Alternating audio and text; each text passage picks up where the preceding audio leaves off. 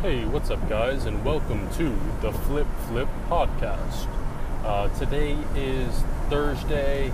Uh, Fourth of July was yesterday, so I was off work. Um, hung out with family.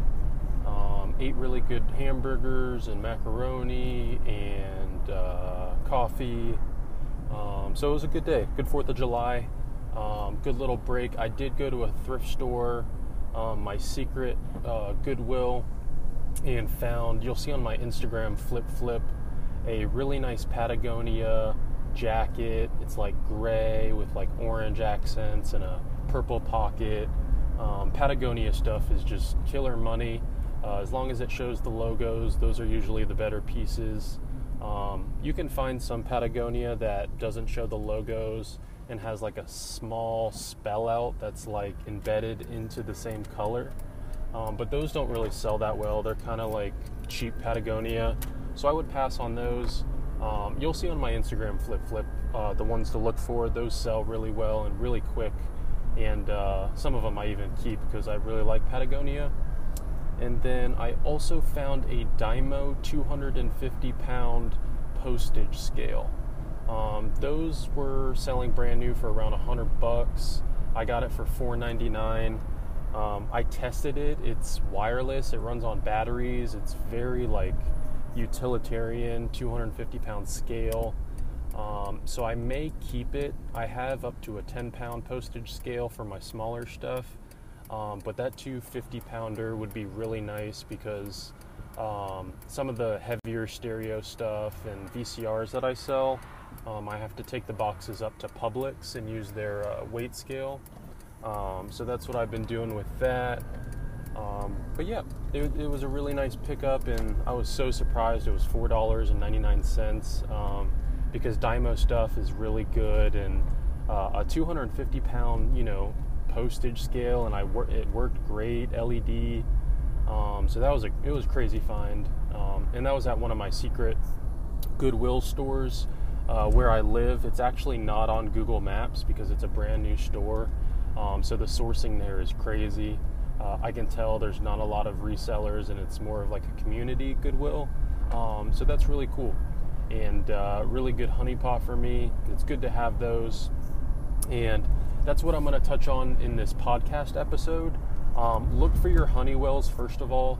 Um, there's so many thrift stores, there's so many yard sales, there's so many mom and pop thrift stores, there's so many uh, church sales, church thrift stores, Salvation Armies, um, private thrift stores that are just people donate for certain causes or um, anything like that. There's always, you know, sourcing opportunities, but kind of leverage them correctly and uh, go to the ones that you make the most money on and get the most stuff uh, going through because that's the main thing. Another, this is point two of this podcast episode is timing is everything in this game and you want to hedge your timing and you want to turn your speed up to full throttle.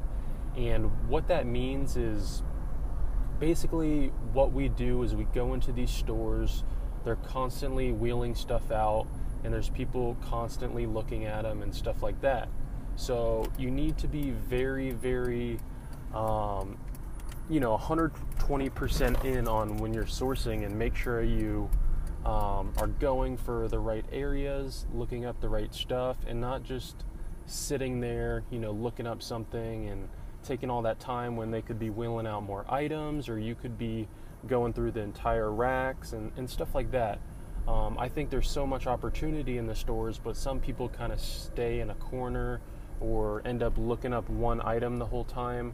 Uh, just an example of what I do is when I go in my stores, I go through like a certain route and I'll fill my cart with anything that kind of catches my eye and definitely stuff that I've sold before so I can just add that into the cart and keep it moving and always be present for an opportunity.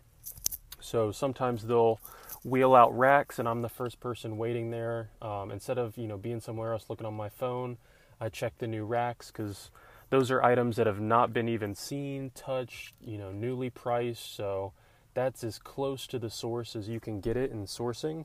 Um, so take advantage of those opportunities. Um, and actually, I got to run in the post office, so I'm going to get to point three really quick here. Um, point three is whenever you get offers when you're cross listing, um, take the first offer that you are happy with. Um, don't, uh, like I had an instance, and this will be on my Instagram flip flip, uh, to where somebody wanted to pick it up locally uh, the next morning, and someone sent me an offer that night and was ready to pay, and they wanted to get the item. So I sold it. Uh, let the other person know, sorry, it sold online. Um, you know, unfortunately, because I've had situations where you hold on to an item for somebody, and about 70% of the time with local pickups for items, they end up not meeting you and they just ignore you. Um, they say they want to buy it and then they just change their mind probably the next morning. So um, sell your items as quick as you can, make the sales. Um, it's just business, it's how it works. Um, as long as the amount is what you're looking for, just always take the first sale that you can um, because that's the best thing. And lastly, guys, uh, hit me up on Instagram, Flip Flip. Um, we got some new team members in our live chat, and they're getting the Supreme uh, sneaker selling and everything I'm talking about uh, pretty much 24 7 in an app, uh, like a chat of all of us team members and interns. Uh, it's $20, so just send me a DM on Instagram uh, at Flip, And you guys have a great day and peace.